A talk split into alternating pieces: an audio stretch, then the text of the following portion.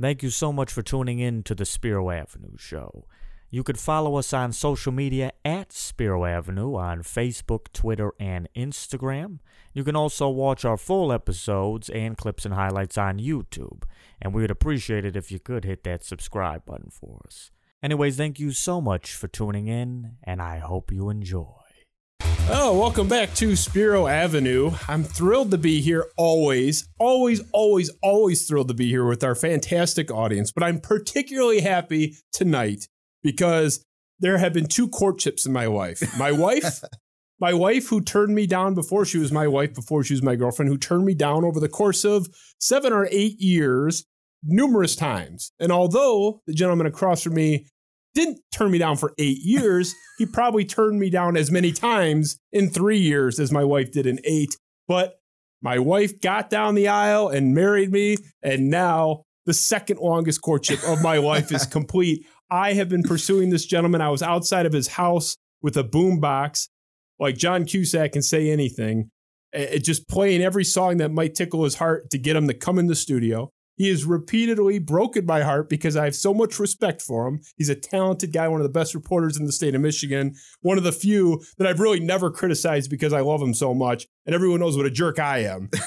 but he's here He's Dave Birkett of the Detroit Free Press, the Detroit Lions beat writer. I'm thrilled to have you.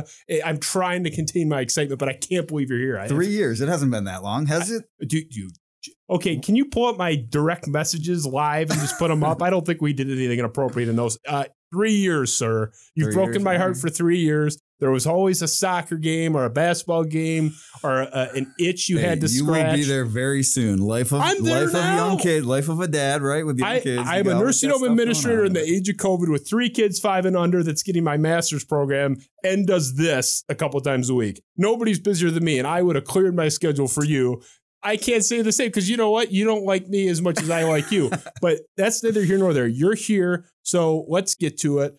Detroit Lions, this is a great time to have you. Never a bad time but it's a particularly great time Drafts to have. coming up, right? We got lots to talk about. Drafts coming up. It's a complete regime overhaul. Look, anybody that watches this show, and like I said before the show, you're a religious watcher. You've never missed a minute of my show, never. and I, I know that. So, but just for those that don't watch every minute of every show like Dave Birkett does, I'm not a fan of what they've done with the coaching hire. We're not going to talk about Brad Holmes today. We've done that even more than we've done Dan Campbell. For the record, I like the Brad Holmes hire. Have some questions, some skepticism about a guy sixth on the org chart for the Rams, but I liked it. I actually probably would have hired him too.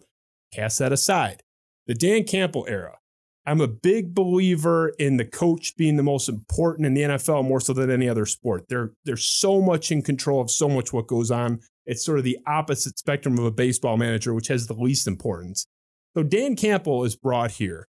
And it is a complete 180, I think is safe to say. And you'll speak to that Absolutely. in a minute. But yep. tell me, what is he trying to do, and is it working? What, what do you see them trying to do differently? Yeah, I mean, you know, look, first, I, I think it's hard for me to separate Dan Campbell and Brad Holmes just because new regime, everything is is new here. So, um, but I, I do think you're right about it being a complete 180, and, that's a big part of it, right? I mean, you look at the history of what's gone on, not just in the NFL, but a lot of sports, and that is, you know, when something fails, and it fails as miserably as the Lions did the last few years, the natural instinct is to go out and do the opposite, right? We want somebody that's more personable than than Matt Patricia was, and that players respect, unlike you know what what happened with the last regime. And so I think that's a big part of what Dan brought to the table. Um, you know, we saw, we've seen really in, in his first couple months on the job, you know, some honesty. I think some some I think it's refreshing the the ability to let maybe players himself, everyone be themselves, and I think that's a big part of of success. You know, if you're comfortable in your skin, if you're not always looking over your shoulder, then you can be, you know, your best you. And and I do think that's part of what the Lions are, are going for. I don't know if it's going to work. I mean, I, I understand some of the the questions about both Dan and Brad Holmes. I mean, Dan's never done it before, right? I mean, they they talked about wanting experience, and he doesn't have a whole lot of it. You know, never been a coordinator. Um, but I, I, you know, I like the early returns. I think they have some good people in place uh, both in the front office and on the coaching staff. And now it's about getting the right players. I'm curious. You said you like the early returns. What returns are you liking? Because well, the Stafford trade, he wanted out. Anyone could put a wanted sign and just sure. pick the best offer. So what what beyond that? No, I, I guess, and I didn't even mean from a player perspective because really, you know what what Dan had said back in January was, you know, our window of opportunity is, you know, a year, two years, three years down the road. And so it's not now. And and I, I wouldn't I don't think you can judge the Lions on what goes on this this fall or, or what they've done this spring. I guess I just mean the early returns of the direction of the franchise, okay, really, enough. because I think in order for them to succeed, I think they needed to get rid of Stafford, to trade him, to start anew at every position, coach, GM, quarterback, and they've done that. And so I think at least the arrow's pointing in the right direction. And now it's just it's up to this this regime to keep navigating that direction. I all fair, and I'll say this: I had a personal distaste for a lot of the coaches that have come through here. I thought Jim Schwartz was a nincompoop. I thought Matt Patricia was aloof and in over his head. You know, go down the line. For the most part, I haven't liked them as guys. Dan Campbell is the most likable coach Absolutely. to maybe ever come through the city in any sport, not just for the Detroit Lions. So, like, I'm I'm separating that. So even if they Yeah. go 0 and now 17, two years in a row, and they start 0 and 5 and he's fired in year three, I'm still going to be like, yeah, Dan Campbell's all right. You know, so I'm never like the guy. He's great. He's entertaining. He's fascinating. I'm just I'm I'm very skeptical that this is going to work because as much as we all eat up the press conference and we love the the quotes and biting kneecaps, I, I just have serious uh, doubts that this is going to work. And it reminds me of the worst hire, arguably, arguably in Detroit Lions history, is Rod Marinelli. And so I, I was thinking about this, and, and Ben created this beautiful graphic with all my brilliant ideas. Let's see it. You're gonna call me a jerk, probably. Most people think I'm that. But you know, we're we're asking, does this sound familiar, Lions fans? So let's break it down. Not everyone has the the benefit of the picture in front of them. So Rod Marinelli, defensive line coach, Dan Campbell, tight ends coach, assistant head coach in Tampa Bay for Rod Marinelli, and Dan Campbell was the assistant head coach in New Orleans. No head coaching experience for either. We've talked about the interim thing. You're a babysitter for eight games or whatever. Doesn't count. I don't count it. Doesn't count.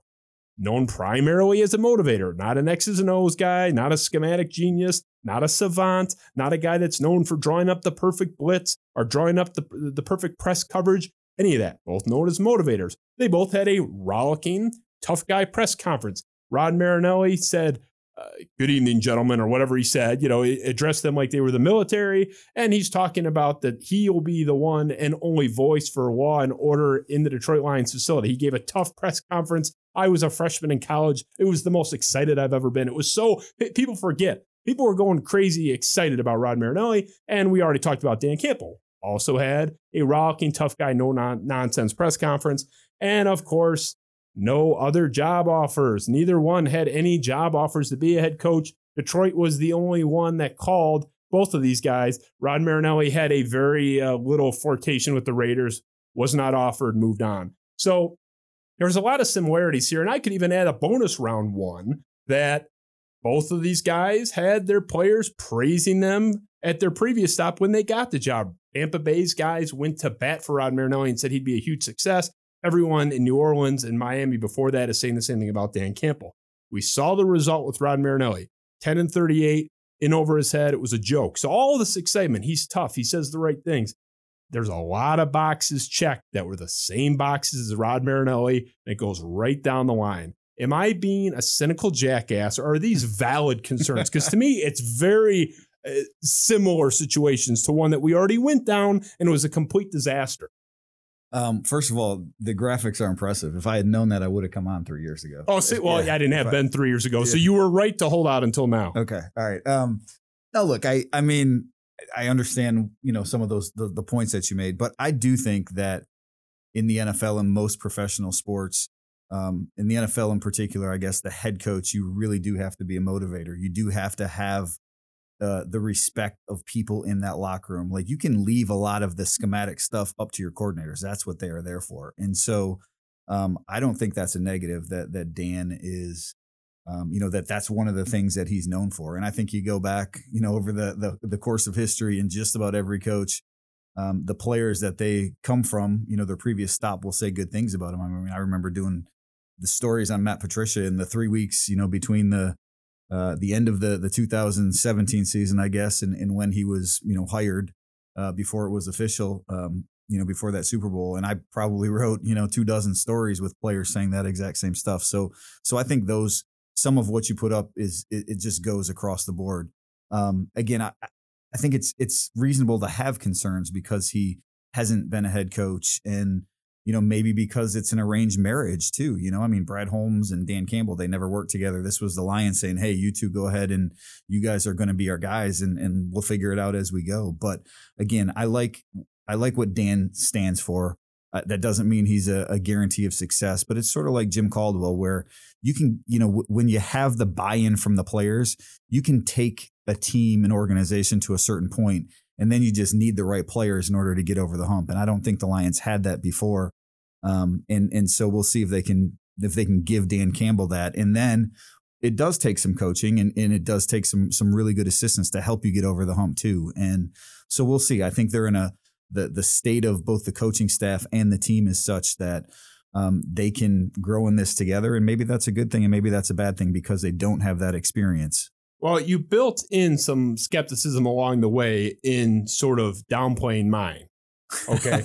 so you made a point. I have skepticism too, but I, I like I like the direction that they're going. But I, well, I understand. Okay, but you're you you qualified one of my points with well, you know, the assistant coaches are more responsible for the schematics. Yeah. Okay. Who are their assistants? Rod Marinelli, at least on the offensive side, had Mike Martz, the architect of the greatest offense in NFL history prior to the rules changing, where you can now you know, not touch receivers in that.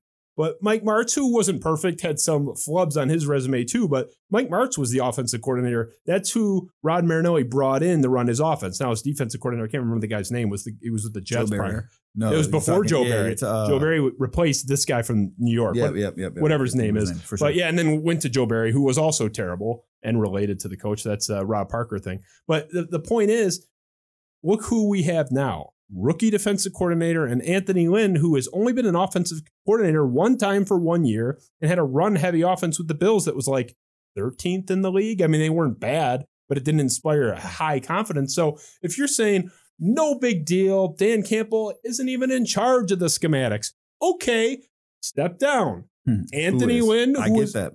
And, and I, Glenn, who's the defensive coordinator, like it just why well, don't no, no, you're you're right. And again, I, I don't I don't think you're you're wrong in any of your points, but that doesn't mean that, you know, they can't be right in the end. You know, I mean, I, I just think like Aaron Glenn in particular, you know, he has a, a really good reputation across the league. And so I think, you know, I'm willing to give him a chance and see what he can grow into. And I I, I do. I mean, I, I think he's a type of guy that you know, again, we say this about all the coaches, right? But he's got the Parcells ties and he's got the respect of the players. And I like the the experience of having played in the NFL and and, and been a, a key player in, in secondaries for multiple teams. So I sort of like the background, even though he doesn't have the experience calling plays.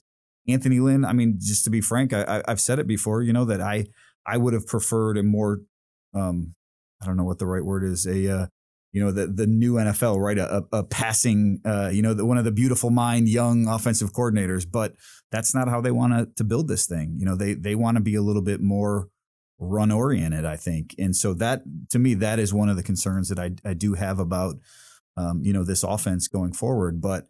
Given the personnel on the roster, I think that fits right now. Something we've beaten to death on this show, and you know we're not the only ones to make the point. I've seen it in print in your columns and other people's work as well is that this team has not finished in the top half of the NFL in rushing since Barry retired. Right. And I mean, you think that not, oh, they haven't finished top five or top 10. They haven't finished like 15th. Yeah. They haven't been a middle of the pack, just like a C plus B minus rushing attack. Not once in over two decades. It's it's one of the like least reported, most uh, befuddling statistics. And but Patricia talked a lot about we want to run the ball. We want to change that. Now it's like kind of we're hearing this again. I think it's interesting that the Lions are trying to zig when the whole league is zagging in the same way that the Dan Campbell hire represents as well. Like nobody else right. even interviewed this guy. It's not like he was the candidate in three or four spots and it was like the Ken Whisenhunt thing where it's like, okay, you runner up here, runner up there. We've seen um, what's his name? Uh, often, uh, but how can Whisenhunt work, right? I mean, I'm, I'm just saying. I, I look, look I'll, I'll tell you this about because I, I, I mean, the again, Lions would have hired him, by the way. they would have absolutely. Yeah, they yeah. were waiting. That plane was. I was sitting outside the Ford's, like, uh, you know, you know more than me. That was going to happen. That would have been another waiting mistake. for that plane to take off. I was waiting for them to go fly to get him, but. Um, again, I think regardless of of that, because I, I don't dispute anything that you said. Um, and I, I do think Dan, not this year, he did. It's not. He did not interview with anywhere else this year. But over the course of the last couple years, there have been teams interested in nothing, you know, close to this point. But when you talk to people across the league, I think a lot of people will tell you like, you know, this guy is. I, I use this comparison during the search where people were talking about him like Mike Vrabel, where Mike Vrabel wasn't head coach before, but yet they saw that in him. They saw the leadership in him. They saw some of those traits where they said, you know, this guy is going to be a good head coach one day. And maybe it's not tomorrow, but he has the ability to lead a locker room to get the most out of players. And I, I do think that the talent is such in the NFL that teams are are similar enough that if you have a guy that people want to play for, and then if you may, maybe do have a schematic advantage, and we'll see about some of that with the coordinators again, because I, I don't I don't disagree with you there that there are some questions or some things that they have to grow into. That maybe that's how you you know that that's the difference between a 10 and 6 team and a 6 and 10 team i guess yeah I, I, just don't see dan campbell even if like okay he's the ultimate motivator just you know they, they, played for jim caldwell jim caldwell not a great schematics guy although i would argue better than anybody they have now but like the guys just played for him if you have a solid roster and they play for you in the nfl you're going to be better than half the league so i could even see dan campbell not obviously this year but year three or four being nine and seven, making the playoffs. And, you know, a lot of Lions fans, that's that's fantastic. I have a higher bar, but I could even see that happening. I could see them not going two and 14, not being Rod Marinelli bad. But the problem is Dan Campbell is going to be scheming against, you know, I mean, Andy Reid is probably going to be in the other conference for the foreseeable future, but mm-hmm. even Sean McVay. And he's going to out scheme him for a wild card mm-hmm. game or a, God forbid, a divisional round game. I just don't see it. It's like, at best, the best happy birthday Justin scenario I can come up with is he's a you know, the cliche bridge to the future. He goes eight and eight, nine and seven, and then he's like the the you know the white Jim Caldwell, and then it's like okay, now we're trying to get that sort of back end of that right this time, which we didn't with Patricia. I don't know. I just I think it's a bad bet. I don't see it happening. But I look if Dan Campbell works out and wins big, you can create a Citizen Kane long tape of me being wrong and I will watch it and laugh and be happy. Like going for the record, I'm still a Lions fan. I just I just don't see it. I want to transition to this Jared Goff with Matthew Stafford. We have the receipts here at Spiro Avenue. Before anyone talked about him being, you know, definitely traded, it was like, you know, will he be traded? What are they going to do? The consensus, at least my followers, the people I read, was probably coming back. The Lions would never trade him. I said, reading the tea leaves, if you look at what both sides are saying, and I think you agreed with me at the time, he's gone. Like he's going to ask to go. And then the next day, the day after I tweeted that out, it came out that he had requested a trade. I try to read the tea leaves. And with Goff, everyone's saying, oh, no big deal if you don't like Goff. He's just a stopgap. I watched his introductory press conference. I'm sure you were there or, you know, there on Zoom, whatever it may be. Uh, and I saw the the video they posted on Twitter of him high fiving everyone, in, you know, in the offices my sense was this is not a guy that is just here to hold uh, hold the fort down for a little bit. So we'll play that clip just and have you react to that. There's three things that I think about with Jared Goff. He's tough, he's durable, and most importantly, he's a winner. He has won in this league. I love his quiet confidence. I know he's hungry. Man, we were thrilled to have this guy. So, without further ado, Jared Goff. I'm excited to work with Aylin, man. I think me as well, as well as Brunell and the rest of the offensive staff. How's it going? How's it going? We got you, baby. Good, man. Good, man. How's it going? We got you, baby. What do you think? You know, it's like, okay, that is not an introduction. Uh, that's not a greeting from the coaching staff. That's not an introduction by the head coach of somebody that seems like he's just here to hold it down for a minute while they draft Trey Lance and get him ready to play. I mean, what's your read on this? Uh, my read is that I don't know if this is good or bad that I'm agreeing with you on that a little bit. I mean, look, I, I went into this. I mean, you know, you go back to the fall, right? And I was sort of on that. You got to move on from Stafford bandwagon. You got to trade him. You got to do this. And and I thought it was going to happen early in the offseason. And then when Brad Holmes had his press conference, I was kind of like, whoa, wait a minute. Maybe, maybe he is going to keep him. I just, first move he makes, it's not going to happen. Stafford forced their hand. It, it, it happens. They, they bring Goff in. My initial thought was like, you know, he's a bridge quarterback. And a big part of me still believes that. But when I watched that the other day, the exact same stuff, I was thinking to myself, like, wow, like they're they're going to roll with him this year. They're not going to take a quarterback at number seven. Now, you know, I, I, I must throw this out that, um, look, this is a good year for quarterbacks in the draft. And I think there's a very real chance that one or two of those guys will be there at seven. I was talking to somebody today who who just he didn't think the Falcons were going to take a quarterback, and he thought maybe the Lions would have Lance or Fields or both available at seven. Um, so I, I think that factors into things. I think the other thing that you have to consider, and this isn't, I don't know that Brad Holmes is thinking like this, but look, you don't think the Lions are going to be very good this year, right? I don't. I mean, I don't think they're going to be one in sixteen either. I think Jared Goff is the type of quarterback that's going to, you know, help them keep their head above water. But if they're six and eleven, is anyone going to look at that and say, you know, that's the quarterback that I want to build around that we just won six games with? I, you know, I, I just don't think so. So I, I do think that, you know, at the end of the day, you're still going to come out of this season saying, well, we need to solve the quarterback position. And so that's sort of where I'm, I'm, I'm hung up on a little bit of will they take, you know, the receiver, or whoever it is, or do they just take the chance to be like, hey, we got a chance to get a pretty good quarterback now.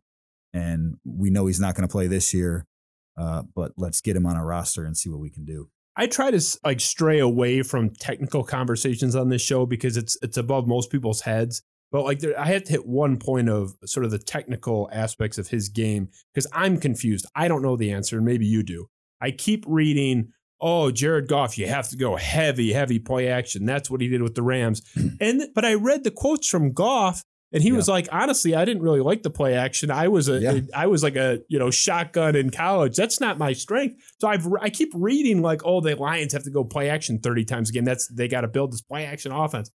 I don't think so. That's not what he says he likes. It's not what he did his whole life before McVay. Could they not? Could we not see a version of Goff we've never even seen before? I think um, you're absolutely right about that. When you know, people think that he would thrive in the play action because that's what he did in, in LA. But I, the story I wrote about him for, you know, when they, the trade became official and talking to his old college coaches and his quarterbacks coach, his private quarterbacks coach, um, those were the people that said, no, no, what he thri- thrives at, what he's best at is sitting back and diagnosing a defense. And so, um, again, I, I, look at the Lions roster and the composition of the coaching staff, and I say they want to run the ball a lot, and play action probably fits into that mindset somewhere. You know, that's Anthony Lynn did some of that obviously in Buffalo when he was calling plays. Totally different makeup of the roster, but um, I, I do think you know maybe if Jared Goff is given the opportunity to sit back and process a defense, that maybe he can he can have a little bit more success than he had last year in LA. And if you watch him in college, you know, which I did at the time, I haven't like gone back and pulled up the tape, but I remember watching him in college. And you mentioned it, talk to anybody that knew him, his coaches there, his private quarterback coach, everybody that knows him says he's actually way better away from that play action stuff. So I think it presents an interesting, intriguing thing to watch. You don't have to have this answered yet. He's your guy this year, no matter what. Yep. But I'm curious to watch like can he thrive in a different maybe they were misusing him which everyone you know he says oh he was you know only so so with mcvay. He's going to be terrible with anybody else. I, that was my first thought too but when you pause and look yeah.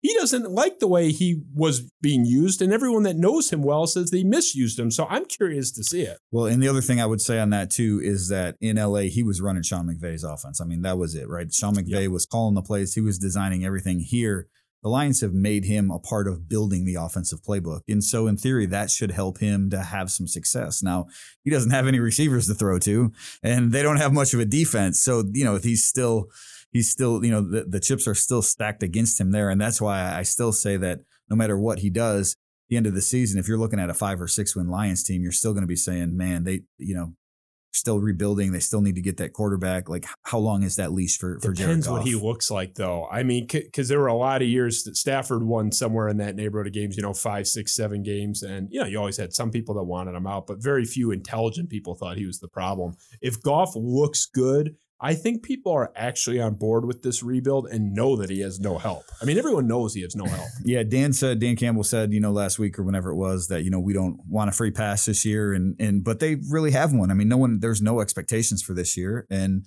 I think the same goes for for Jared Goff, right? I mean, you want to see some progress, but let's be honest, I don't think most Lions fans like watched every game he played in LA, right? They just know that oh, he went to the Super Bowl a couple years ago and ah, he was kicked to the curb in LA because he and McVay it didn't mesh and you know he wasn't playing as well as he did a couple years ago. All all accurate, but there's still a lot of why to you know both of those. I just think things. I think you could do so much worse than him. Like I absolutely do I, do I think he's great? No, but there's so many crappy quarterbacks in this league. Like I, I actually think that you know, he was maybe a little bit overrated when he had his back to back, you know, big years going to the Pro Bowl, like maybe a little bit too hype.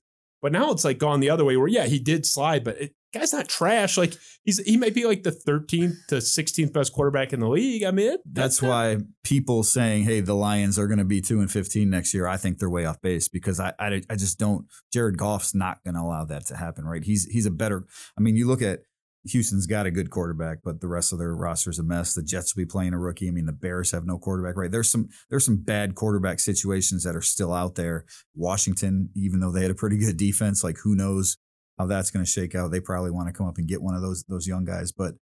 I'm with you. I, I think Jared Goff is better than a lot of quarterbacks in the NFL. they're being too hard on him, and I just like him. Like I, I just you know I just like the guy. See, th- this is where I, I was sort of agreeing with you on Dan Campbell to disagree, and now I'm sort of agreeing with you on Jared Goff to to disagree because I I don't think I mean I again I like that part of the trade, and I think he's good for the Lions to have, but I still I don't know. There's still something about getting that young quarterback that that I think the Lions need to do. Well, we'll see. I mean, we'll get to the draft, you know, in a second. I just, I think he genuinely wants to be here. That's the sense that I get from him. I think he's like actually on board. He's thrilled to be here, which is not always the case, guys, coming from the West Coast to Detroit. But I mean, you get the sense like he's he's happy to be here? fresh start for him. So, you know, I, I think he, you know, knew he didn't return my call, so I don't know directly from him, but you know, from the people around him, it, it seemed like he sort of knew, you know, that relationship had had run its course in LA and, and that, you know, a, a fresh start was going to be the best for him. And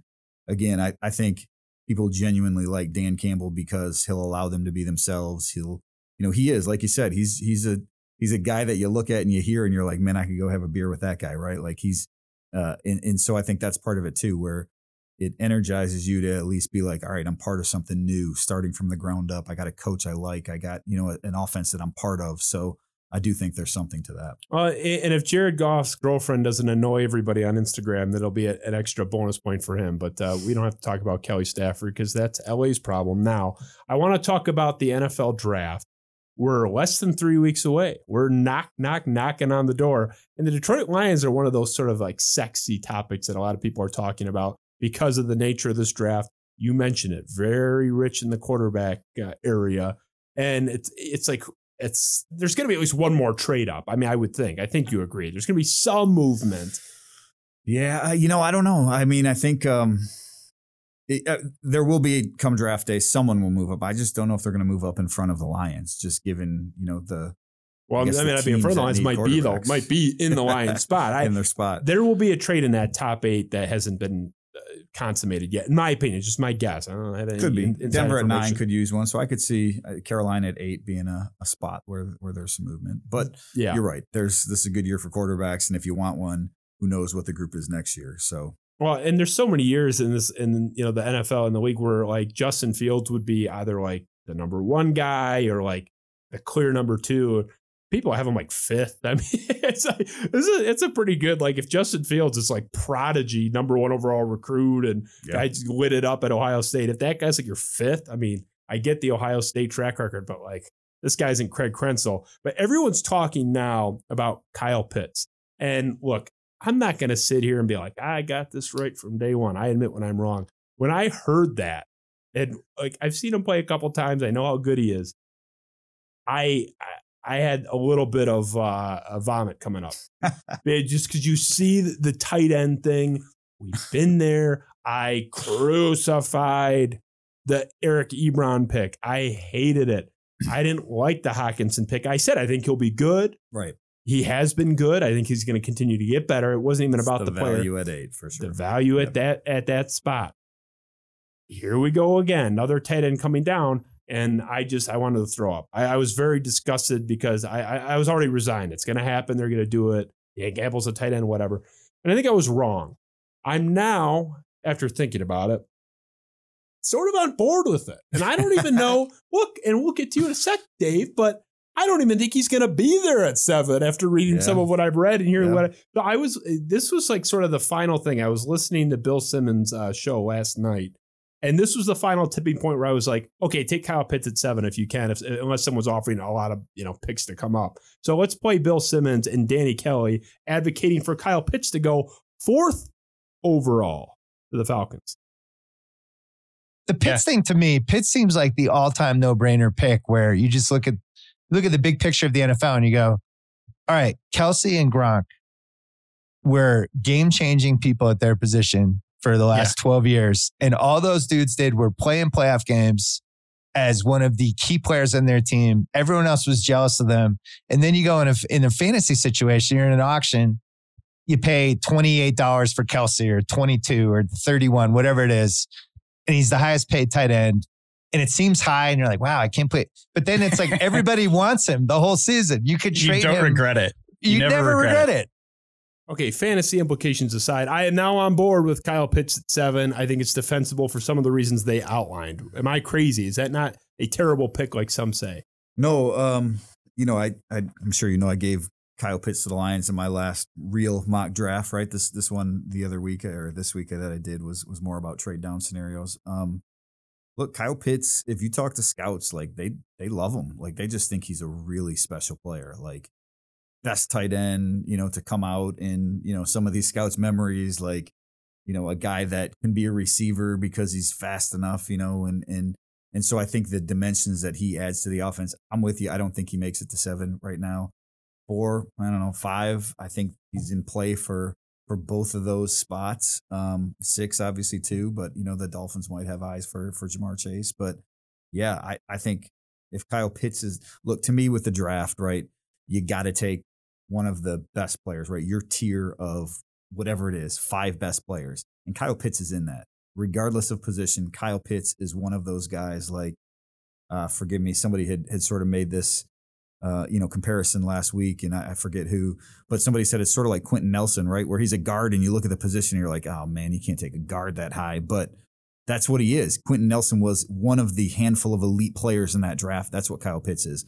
One of the the very top line blue chip players. And so he's the last of the blue chip players. You take him because you're getting one of the very elite talents in the draft. I, I like to look at things more in terms of impact than anything else. Like, how much is this guy going to impact the game? So, even a really good tight end has a moderate impact on the game, I would argue. It takes the elite of the elite tight ends to really be a difference maker. And we saw that with Gronkowski in his prime. Yep. He's backslid now, but in his prime, Travis Kelce, obviously, I mean, 10 catches, 100 yards like every single Yep. game. So it's like, yeah, okay, a really good tight end still has a mild to moderate impact on the outcome of a game.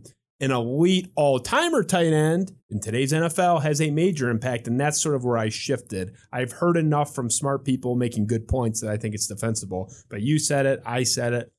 I don't even think they're going to have this problem because I don't think he's going to be there. So as much as we thought it was crazy at seven, I think someone's going to be ahead. But who knows? I, I'm curious, like if he is there, what they'll do. If he's there at seven, and obviously I don't know what else the board looks like at that point. The only way probably I can see myself not wanting them to take him is if somebody is calling to try to get a quarterback and says, "Look, we'll give you. I'm making this number up at the 12th pick or the 14th pick or whatever." and a first round next year and a third round next year, whatever. Then it's like, okay, like, yeah, I'll slide down six spots to grab an extra first and a third. Totally uh, made up offer I just pulled out of my ass. But like, short of a, a no brainer offer like that, that's kind of who I want him to take now. I, and I mean, where do you think they go? Let's throw the trades out. Let's do like the Todd McShay thing. I don't like mock draft trades. Like, do you see that was your most recent draft uh, mock draft was Kyle Pitts? Like, do you see them picking him? So, you know, as I look at the draft, right, I think you're really looking at one of two scenarios, and that is you really love a quarterback like Justin Fields or Trey Lance, and you just think that, you know, with whatever seasoning you can provide him, he's going to be a guy in the NFL. Like you need to get him, right? Trey Lance, five years from now, stud, one of the best, you know, quarterbacks in the game. So if he's there at seven, we're taking him, right? If, if you don't feel that way about one of those quarterbacks, then I think you're looking at Penei Sewell, Ja'Marr Chase, Kyle Pitts. Those are the three guys that are above everyone else in this draft, at least from the scouts that I've talked to. And so if you have a chance to get one of those three, then you take them. I just think, you know, we go back to the the the Stafford trade, right? Like I like what they did in getting the extra draft capital, but I, I at some point you got to use that draft capital, right? And at some point you you need to get blue chip players. And so I thought getting the eight pick from Carolina would have been a really good deal and would have been the one I would have I would have been in favor of because then you would have, in theory, had a chance to get an elite player. Well, at seven, if you have a chance to get an elite player, whatever position, you got to get him because you're in such an early stage of your rebuild that to get that guy on your roster, to have him under control for five years plus, if you're you know thinking that you resign this guy, uh, that's just that's a win to me. So it's one of the quarterbacks, or it's those three, and now the the problem comes in where.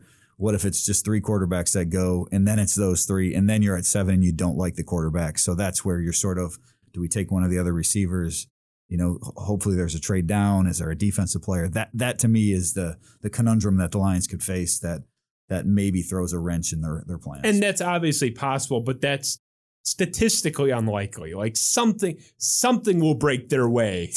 I would think. I mean, who It's knows? the Lions, though, right? I know, but no, but- that's where your other trade for a quarterback comes in. That maybe somebody wants right one of those, and those and that and that would be a viable option too and i'd be fine with that i mean everyone always wants to trade down but like this would be a good year to do it if you have an offer that you know sort of uh, can justify it i was back and forth backing up you said you were in favor of taking the pick from carolina and, and go ahead and yeah, going picking seventh and eighth I, uh, you know, when I saw when you said that, and at first I was like, "Eh, no, I like the Rams offer." And then I kept thinking about it, and it's like, man, if I could go into the draft in a couple weeks and come out with like Micah Parsons and Penei Sewell, or Micah Parsons and Kyle Pitts, or Penei Sewell, you know, and Ja'Marr Chase, I mean, just whatever it is, like, man, you'd be you'd be really expediting that rebuild, and you get the player a year earlier. You kind of move up this Yeah. development. So I kind of like started now that I'm looking at who's out there and who might be available at these picks, like.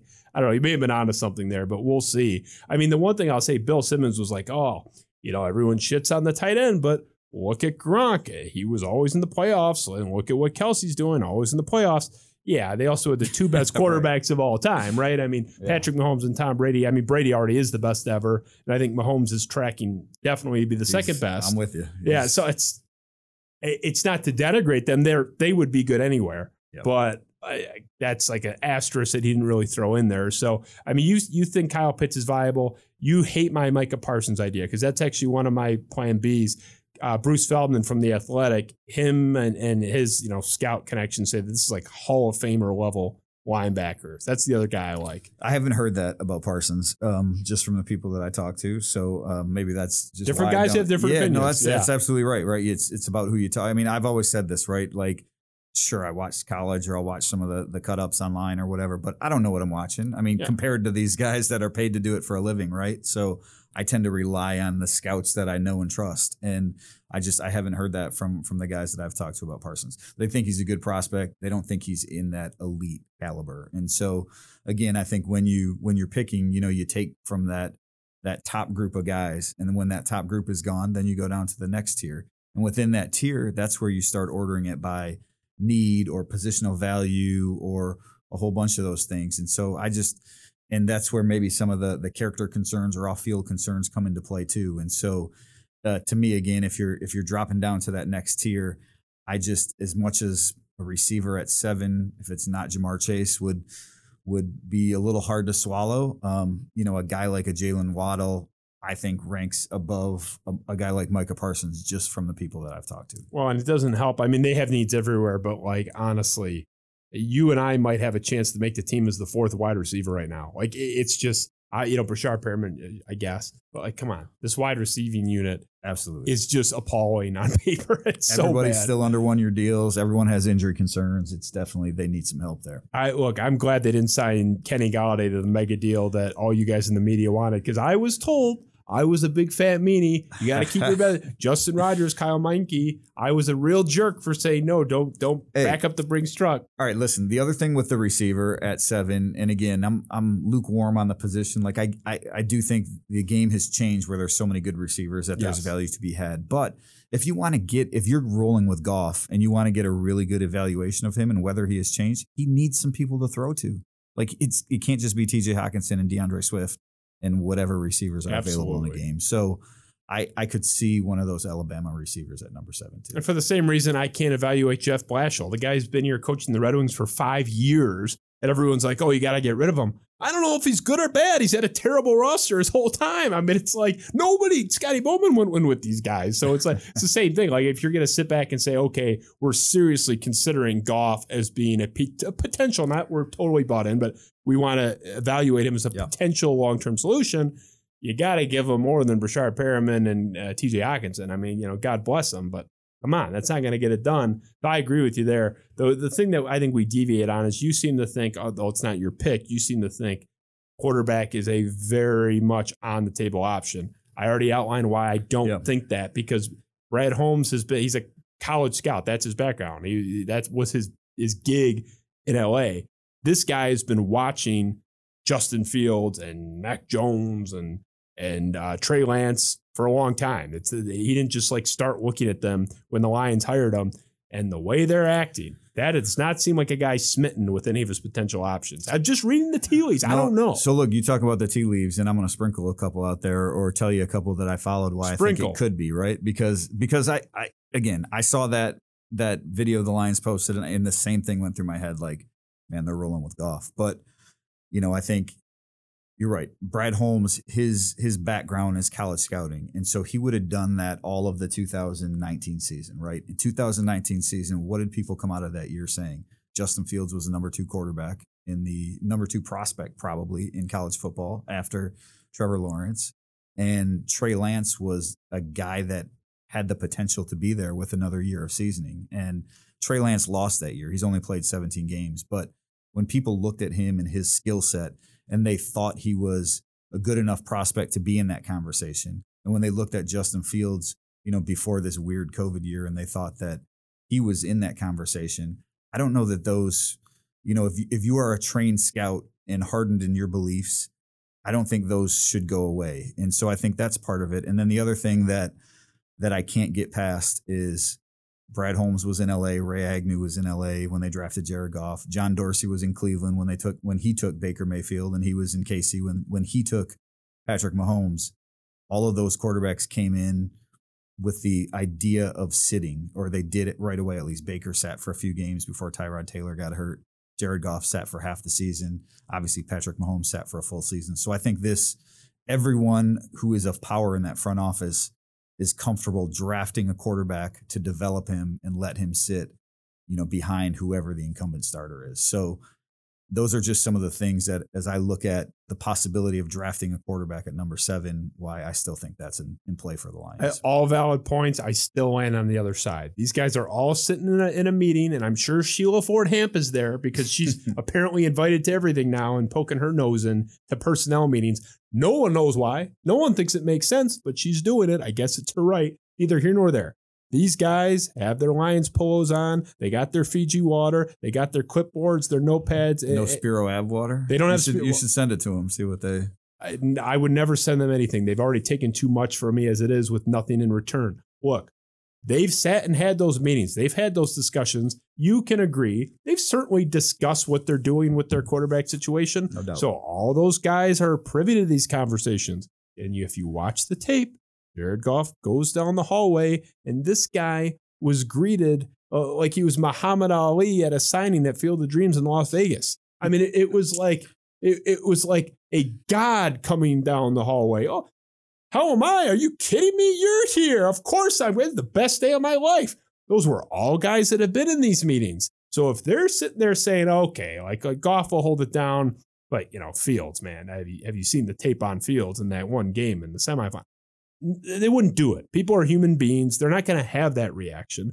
I don't know what the F I'm talking about, but that is what I'm taking from it. And I could be wrong, but I will be shocked, not surprised, not mildly bemused, shocked if they take a quarterback at seven. Absolutely shocked. You seem to think it's what, 30%? I mean, is that fair?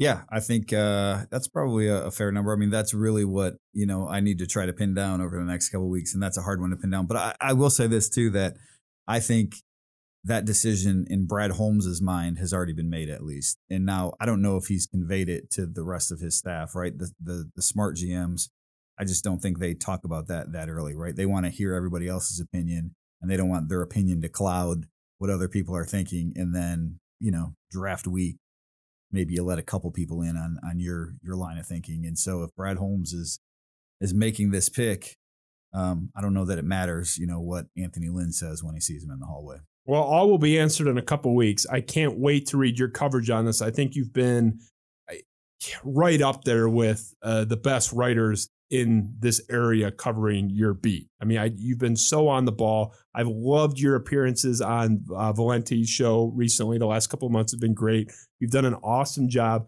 We usually agree, but there's some points where we deviate. I've been very firm on this. Like the Detroit Lions beat is just so well covered. Love Kyle, love Justin, love you. So I appreciate you coming in. Now we're done with the Lions for the most part. We're going to dip our toe in a little bit, but we do our speed round similar to word association, but you can say more than one word. Give me, I don't know, one to five sentences on these things. Let's start the speed round.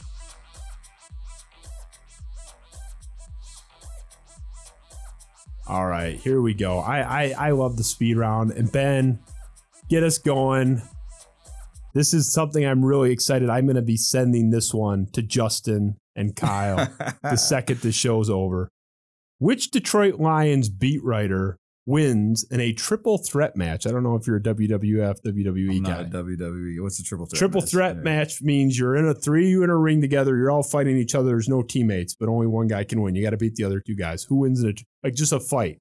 Oh, me. I mean, look, you're the you're the toughest guy. Kyle's got a broken leg still, right? I mean, he can barely walk on it. I think, right? Justin's probably cooking something in the corner, so it's me. You, you're no betting on yourself. Oh, come on, easily. That's going You right. Send that right to him too. I mean, oh, believe me, I told you up front I'm going to send that to him. So that they're they're gonna maybe have some issues with that. I don't know. Kyle has that kind of like small but wiry thing going on too. He looks like he's got a little edge to him. Might fight dirty. I don't know. I got the old man strength. You got the old man yeah, strength? You know, it's. Uh, So I don't know if Justin Rogers has. I think I'm in the kids. I best best shape too. Yeah, Justin's got a couple. Yeah, he's got a couple yeah. kids. Kyle's single, I think, uh, but Yeah. yeah. I don't. I think the kids thing kind of toughens you up a little bit too. Like you're, you know, you're kind of used to dealing with some nonsense. So I don't know. I, I think it'd be an interesting fight. One day maybe we'll see it because you guys do have a good little rivalry going. so back to the NFL. Your favorite NFL stadium, the best NFL stadium. You travel all over. What's the best one? Man, the only stadium I have not been to is Kansas City. I've been covering the league for a long time, and the Lions obviously went to London last time, so I missed that one. Um, you know what? Uh, Lions fans may not like this, but you know Green Bay is is historic. I mean, that's a that's a great one just to take in a game at. Um, you know, outside of that, like the the cities, it, for me, it's more about the cities because you know if you got friends there from high school, you get to see them. That's more the experience for me than the stadium. Um, In which case, Lambeau would not be the answer Yeah, because Lambeau- I went there once. and it's like I, I was like looking at Priceline for the nicest hotels in the area, and it was like Motel Six or something. I was like, oh my, staying God. thirty miles away and Oh my God. three hundred a night. it was Uh, bad, but the stadium is great. Hey, I'll tell you what though, Atlanta has uh, Vikings have a really nice stadium, nice new stadium. Um, Atlanta Stadium was pretty good. Looking forward to seeing LA's this year when when Stafford and Goff go ahead. the LA one looks cool. I, I'm bitter about the Minnesota one because Michigan State lost to Texas Tech in the Final Four, and we're not over that in this studio. It's But anyway, awesome looking out. Yeah, yeah, It's it, it's pretty neat, no question. So let's flip it around. Worst NFL stadium, your Oh, least man. favorite. The I'll press box sucks. The field sucks. Everything sucks. Jacksonville and Miami. I haven't been to Miami since they redid it, uh, but those two. I mean, Miami used to be, you know, uh, that was just the whole. Um, Jacksonville, not this past year, the, the time before we went there, and I don't think they had fixed it. It was raining. It was leaking from the roof. This is not speed run. I'm sorry, I'm going long. No, you can go. I was sitting right next to this leak that was pouring down from the roof, like like the seat next to me. I'm like getting rained on in the press box, an enclosed press box. So in the NFL, like yeah, on. it's it's Jacksonville is clearly number one, and I haven't been to Miami since the upgrade, so I'll give them a, a little bit of a pass. I mean, their owners is Khan. Is, that guy seems like he's like gonna be a big spender. You would think he would. uh you Get the place a little Trevor spiffier. Lawrence now too. Let's Yeah. upgrade, right? And Urban, like Yeah. you can't you can't have Trevor Lawrence in this dump. I mean, this is like the you know the Mud Dogs and Waterboy. I can't do that. Anyway, so the, we're done with that. Biggest jerk you have covered. Just you know, it could be a visitor, but you know, I'm guessing it'll probably be somebody on the Lions it just was rude to the media. uh, had no time for you guys. Um, you know, it, there is no one that comes to mind. I mean, the story that comes to mind, and I, I wouldn't put him in the jerk category because obviously he had some other things going on. Was was Titus Young when he was going through his issues? And, Yeah. Um, you know, just you know, I guess some of the the things that he did, um, you know, to reporters. You know, he called me the devil one time, and uh, but again, he had some some Oh, he know, was- mental issues that were going on. Yeah. This was not a this was not in the locker room. It was just it was a I, I can't even like tell the full story right now. I mean, it was I, I'll tell the story. Okay, this Yeah, is go what ahead. happened. Um, I mean, it's not a bad thing. It was just um, after the season, Martin Mayhew has his end of season press conference, and um, again, sorry, not speed round, but you know, I don't know, it's in, in the afternoon one day, four o'clock or something like that, right? I show up to the the facility at noon. I had some work to do or something early. I was there like four hours early. There was somebody that was, you know, ringing the door to get in. This was when Titus had basically been suspended at the end of the season, and uh, you know, there's a little call box there, and so he's ringing the door, and he was there with his mom and dad. Walk up, you know, he had a hat on, he had these like Coke bottle glasses on, didn't look like Titus Young. So I walk up and I was, you know, said something to him, and I was like, "Oh, Titus, it's you. You know, like, how you doing or whatever." And and I was like, "Are you Titus's, you know, dad, mom?" He's like, "Yeah." And Titus's dad said, "Yeah, you know, are you have you been writing some of those things about my my son?" And I said, "Well, yeah. I mean, if you've read some of the things, I've I've certainly been writing them, you know. So, but you know, Dave Birkett, Free Press, introduced myself, and uh, security came and let let everyone in, and I was like, "Well, Titus, you know, can I ask you some questions?" I, I forget, you know, what I tried to ask him, but you know, security tried to intervene, and um, outside, Titus was like, you know, he sort of like made the sign of the cross and like, you know, said some prayer or something, you know, Jesus. I don't know exactly what he said, right? He was sort of mumbling. So, anyways, you know, he gets whisked away, and I go back to the media room, and, and Anwar Richardson was covering the beat at the time, and I said something to Anwar about it, and he was like, "Man, he was like, he was calling you the devil. Like, I'm just telling you, like, you know, what he was doing with the sign of the cross and whatever." And I was like, whoa, like, and I, again, this was not that he was a jerk. It was just he had some mental issues that were going on. So that's that's the the story that comes to my mind. I would not put him in the jerk category because there's a lot more going on to it, but um, that was the first thing that comes to my mind. That's interesting. I mean, his his whole story is just a bummer. Like it's just the guy. You know, it, you always say like, where does the line go from like this guy's a bad person, asshole, whatever, to like you're a mentally ill person. And I think he definitely is comfortably over that line into the mentally ill category. You know, I, am not qualified, but I mean, come on, the guy got arrested three times in like four days and was, you know, saying that he was hearing things from angels. And I mean, he was sort of way out there.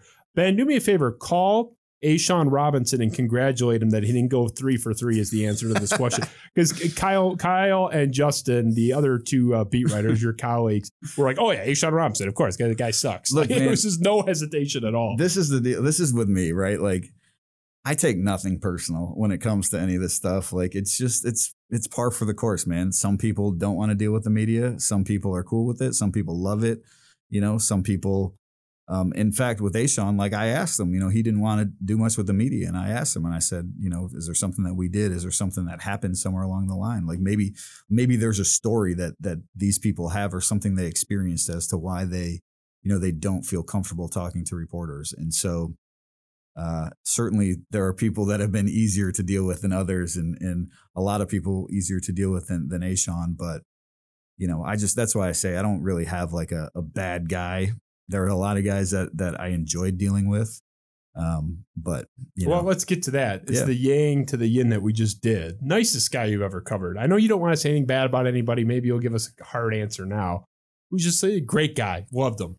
Uh, Nate Burleson was fantastic. Um, I don't know if if we're going three for three there. Uh, you know, he was he was a really good guy to cover. Um, you know, I, will say this: the Lions have had pretty good locker rooms. Like even though like a Matthew Stafford wasn't very visible in the media, like he was he was a nice enough dude that if you went up to the locker, you know, he's sitting at his locker and you wanted to BS with him about Georgia football or something like that, like he was comfortable doing something like that.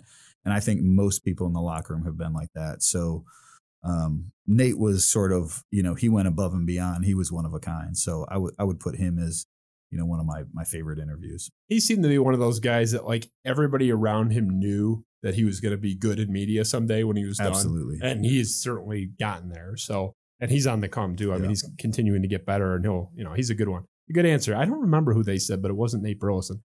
Okay, very quick. Firing Jim Caldwell. This is going back in time a little bit. So we don't need the whole uh, sort of bird's eye view, but just in a couple sentences. I think there's a revisionist history going on with Jim Caldwell. He was great. They should have never gotten rid of him just not the benefit of the hind, uh, hindsight thing with Patricia, whatever. Just what we knew at the time. Yeah. Was it the right move to fire Jim Caldwell? I still say yes.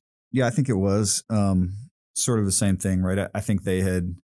Uh, it's clear everyone in the locker room loved Jim Caldwell, and I think that's part of it. But I do think um, in order to have the success that you want to as an organization, it has to be a little bit more than that. And I think we saw, if I remember right, late in that year, they lost to Cincinnati.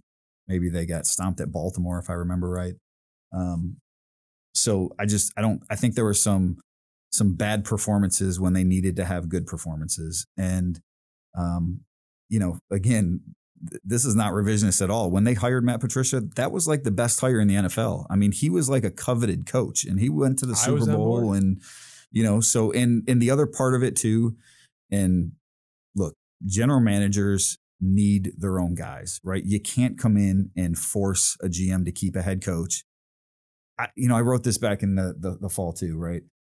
The biggest mistake the Lions made was when they fired Martin Mayhew and Tom Lewand midseason. And not because they fired him, just because of the the, the dominoes it started. Like midseason, they're one and seven. They fire those guys. Right. And you could make a case, but you know, they're coming off a playoff appearance in 2014 and they lost in Ndamukong Suh and they start the season terribly. And then they fire these two. And then you know, they hire Bob Quinn a week into the offseason. So he wanted to hire Matt Patricia from the get go, but he couldn't because they had already missed the opportunity to interview him. So he's basically forced to keep Jim Caldwell. Year two, or, you know, year one, I guess, of Bob Quinn, they make the playoffs. You're not going to fire a coach after you make the playoffs in most cases. And again, if you really want Matt Patricia, well, you can't interview him because you missed the window of opportunity because they made the playoffs. And that's the only week you can hire him. So Bob Quinn is uh, he was saddled. I don't want to say that like negative, you know, pejoratively towards Jim Caldwell, but from his point of view in the front office, he w- he had a coach that he didn't want to keep, and that was the first two years of his regime. And so, had they waited to make that decision after the season, maybe they wouldn't have because they go seven and nine, or maybe they would have cleaned house, you know, completely. So I just think the domino from, you know, firing the GM, keeping the coach, then you keep the you know the coach another year and then the GM finally gets his guy and it just that whole chain of events was wrong. So I do think it was right to fire Jim Caldwell from where the organization was at the time. And that's saying nothing about Jim Caldwell as a coach or what he was for the Lions because players loved him. It just wasn't the right mix with him and Bob Quinn at, atop the organization. Let now let's veer this train on the speed round off the tracks and we'll, let's just plow it right into the cement. We're like going slow around here right. too. Well, so. this always happens. the Justin Rogers speed round went like an hour. I mean, Ben, feel free to correct me if I'm wrong, Ben. I mean, it was the longest speed round ever. It was longer than the show, but neither here nor there. I just have to back up because you said accurately, in my opinion, GM has to pick the coach. Did I not argue that back, this is the arranged no, marriage? I mean, so you're saying, oh, this was a big mistake they made. Yeah. Did they not just make this mistake again like two months ago? Because it sure seems like it. Dan Campbell was the guy. Yeah. Um, it's a mistake. Or the coach has to pick the GM, whoever you're giving the power to, and which should be fine. Someone right. know, in the hierarchy, Belichick has it in New England, and, or Mike Disner or Chris Spielman, or so maybe that's what it is. Maybe it's Chris Spielman picking the coach and the GM. I don't know. I, am um, just saying. You said, "Oh, yeah. they made a big mistake," but you like what they're doing now. There's there's a little bit of a disconnect no, no, there. A, that's a fair point that you make because I do like both the people that they have in in place, but I also could see you know two or three years down the road where that causes friction or problems because look, inevitably I mean, you can be the best people in the world, right? And there's going to be some sort of power struggle grab at some point in time unless things are just going rosy. And so that's the the the fear that I have in my head, right? That you know, 3 years from now they draft a quarterback and he doesn't work out and well, who's who wanted that pick, right? You're finger pointing at each other. And so that really is what could derail a rebuild like this. Now, again, I think for where we're at right now, I like the people. I like what they did. I think they have a real chance to be successful. And the other part of that is because where the NFC North is or will be after this season, you know, like Green Bay, Aaron Rodgers is probably done in a year or two. No other team in this division has a quarterback. So if the Lions nail that quarterback and they have the right people, maybe they finally are a team that, you know, can have some success in the NFC North. Again, going way off the tracks here. But so I like what they've done in that regard.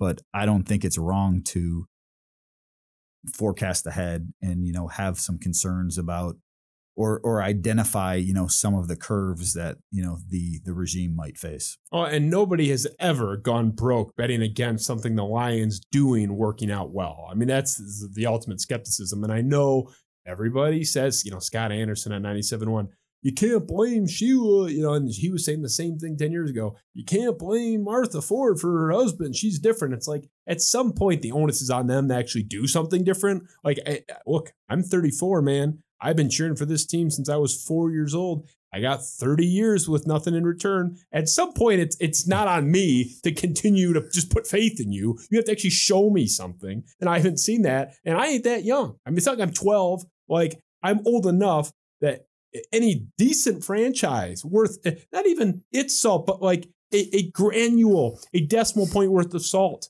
would have something to show for that long of a time frame. Three decades?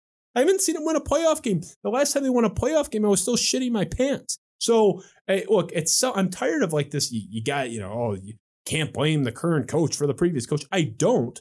But at the end of the day, if I'm giving my opinion on the team, okay, microphone's on. We're talking about the Lions. What do I think is going to happen this year? It's not going to be positive, and I'm just going to default to that until I have a reason to think otherwise. So let's get it back on the tracks. and we're actually done with football. We're going to finish on a you know higher note. You're drinking water now, but I'm curious. When Dave Birkett is young and he's not taking care of his kids, he goes to the bar to drink off whatever argument he just had with Justin Rogers. What's Dave Birkett's drink order at the bar? I am not a drinker. I, I'm, no, a, I'm okay. a water drinker. Well, it doesn't have to be alcohol. What are you drinking uh, to? No, I'm drinking water. This is what I drink. I'm telling you, like you know, no my body is a temple. That's why I'm winning that fight with Kyle and, I and Justin. That's a good answer. I, I, I am drinking water or Gatorade if I'm playing basketball or something. I mean, that's like maybe some orange juice in the morning, a fruit smoothie, but that's all I drink. I don't drink pop. I don't drink coffee. I just drink water. Yeah, we have a full bar here just outside the studio, and we've had I think this is show twenty seven or something. All right, we've had you know twenty seven guests or twenty five guests, whatever it is, and you think you're like the second not to take a beverage. So you know right? you're, you're a, you are training for that fight. I, Rogers was like half in the bag. I almost had to call him an Uber, but uh, I'm kidding. I'm kidding. But he did have a couple. But uh, no, it's no problem. Well, water, yeah, you're getting ready for that fight. So look, that's a wrap for the speed round. It's a wrap for us. I think I kept you right around an hour, which I promised I would do. Dave did warn me in advance, like, look, I really don't like you that much. I, I waited an entire Olympic cycle to even show up, and I like I'm an old man. It's a Saturday night, to get me out of here quick. So this is not the Andy Isaac two and a half hour, Mike Stone two and a half hour episode. This is like the sitcom version of the Spiro Avenue show. So uh, you're out of here, man. You were great today. Uh, loved having you. I, I we'll guess again in three years. Hey, no. Do you want to plan for three years now? Should I start pestering you now? I would think it like, is a quicker Olympic cycle, right? This yeah, year and next. Right. So I don't know. We'll see. That's we'll, a good we'll argument for an earlier return. You really look. I'm a proud guy. I, I have a lot of pride, and uh, it all went out the window. I mean, I was I was sending you the Temptations. I ain't too proud. The bed song, uh, beg song, like just just begging you. I was on my knees, dying for you to grant me this appearance. And I don't know what I did. I know I've said a lot of mean things over the years. I don't know which one it was. It's like you going up to guys saying, Hey, did I say something, A Sean, to piss you off? Why you like this? Right, you I was going to go up to you. I was at the point where it's like, what did I do? I always say nice things about you, Dave. But, you know, you came and, uh, even though it was a long, long wait, it was worth it when my wife made me wait. It was worth it tonight, man. You were fantastic. I'll happy to be here. We'll uh, we'll we'll we'll talk about it. Maybe three years is, is too long. I don't know. We'll see. Well, hey, if you can move the studio closer to my house, then then we'll do it. I'll again. send you so, a car. I'll, yeah. I'll give you the, the Tony Paul treatment. He demands a black car in, in exchange. he has like a rider. The guy that tell you it's like booking Madonna at Pine Knob to get this guy to show up. But he he comes. You just have to meet his terms. Yeah. Yeah. You know, and Justin Rogers demands top shelf whiskey. So everybody has their terms. You know, your term was just get me out of here at a decent hour. So like ten nineteen, that's actually pretty uh, pretty good for us. So thank you to Ben Augusta, the great and powerful Oz on the other side of the wall, who does 99.72% of the work for us. I just kind of talk and yell at people. So thank you to Ben. Fantastic job as always. Eric Williamson, our graphic design guy, sitting on the couch in his boxers watching this live, I'm sure. And Dylan Smith, our social media guy, doing a bang up job. I don't have to tell you where to find Dave Birkett. The guy's got 75,000 more followers than I have. but, you know, he is at Dave Birkett at the Freep if you're the three people that don't follow him in the state of Michigan. Dave, you're awesome. You're welcome back anytime. Got it. We'll do it again. I, I'm going to point my finger at you with the NFL draft. They're not taking a quarterback. No chance, no way. Hopefully they take Kyle Pitts. Can't believe I, I'm saying this. So that's it. Spiro Avenue Show. We'll be back in a few days. We got a lot coming down because we always do. Thanks for joining us. We'll see you soon.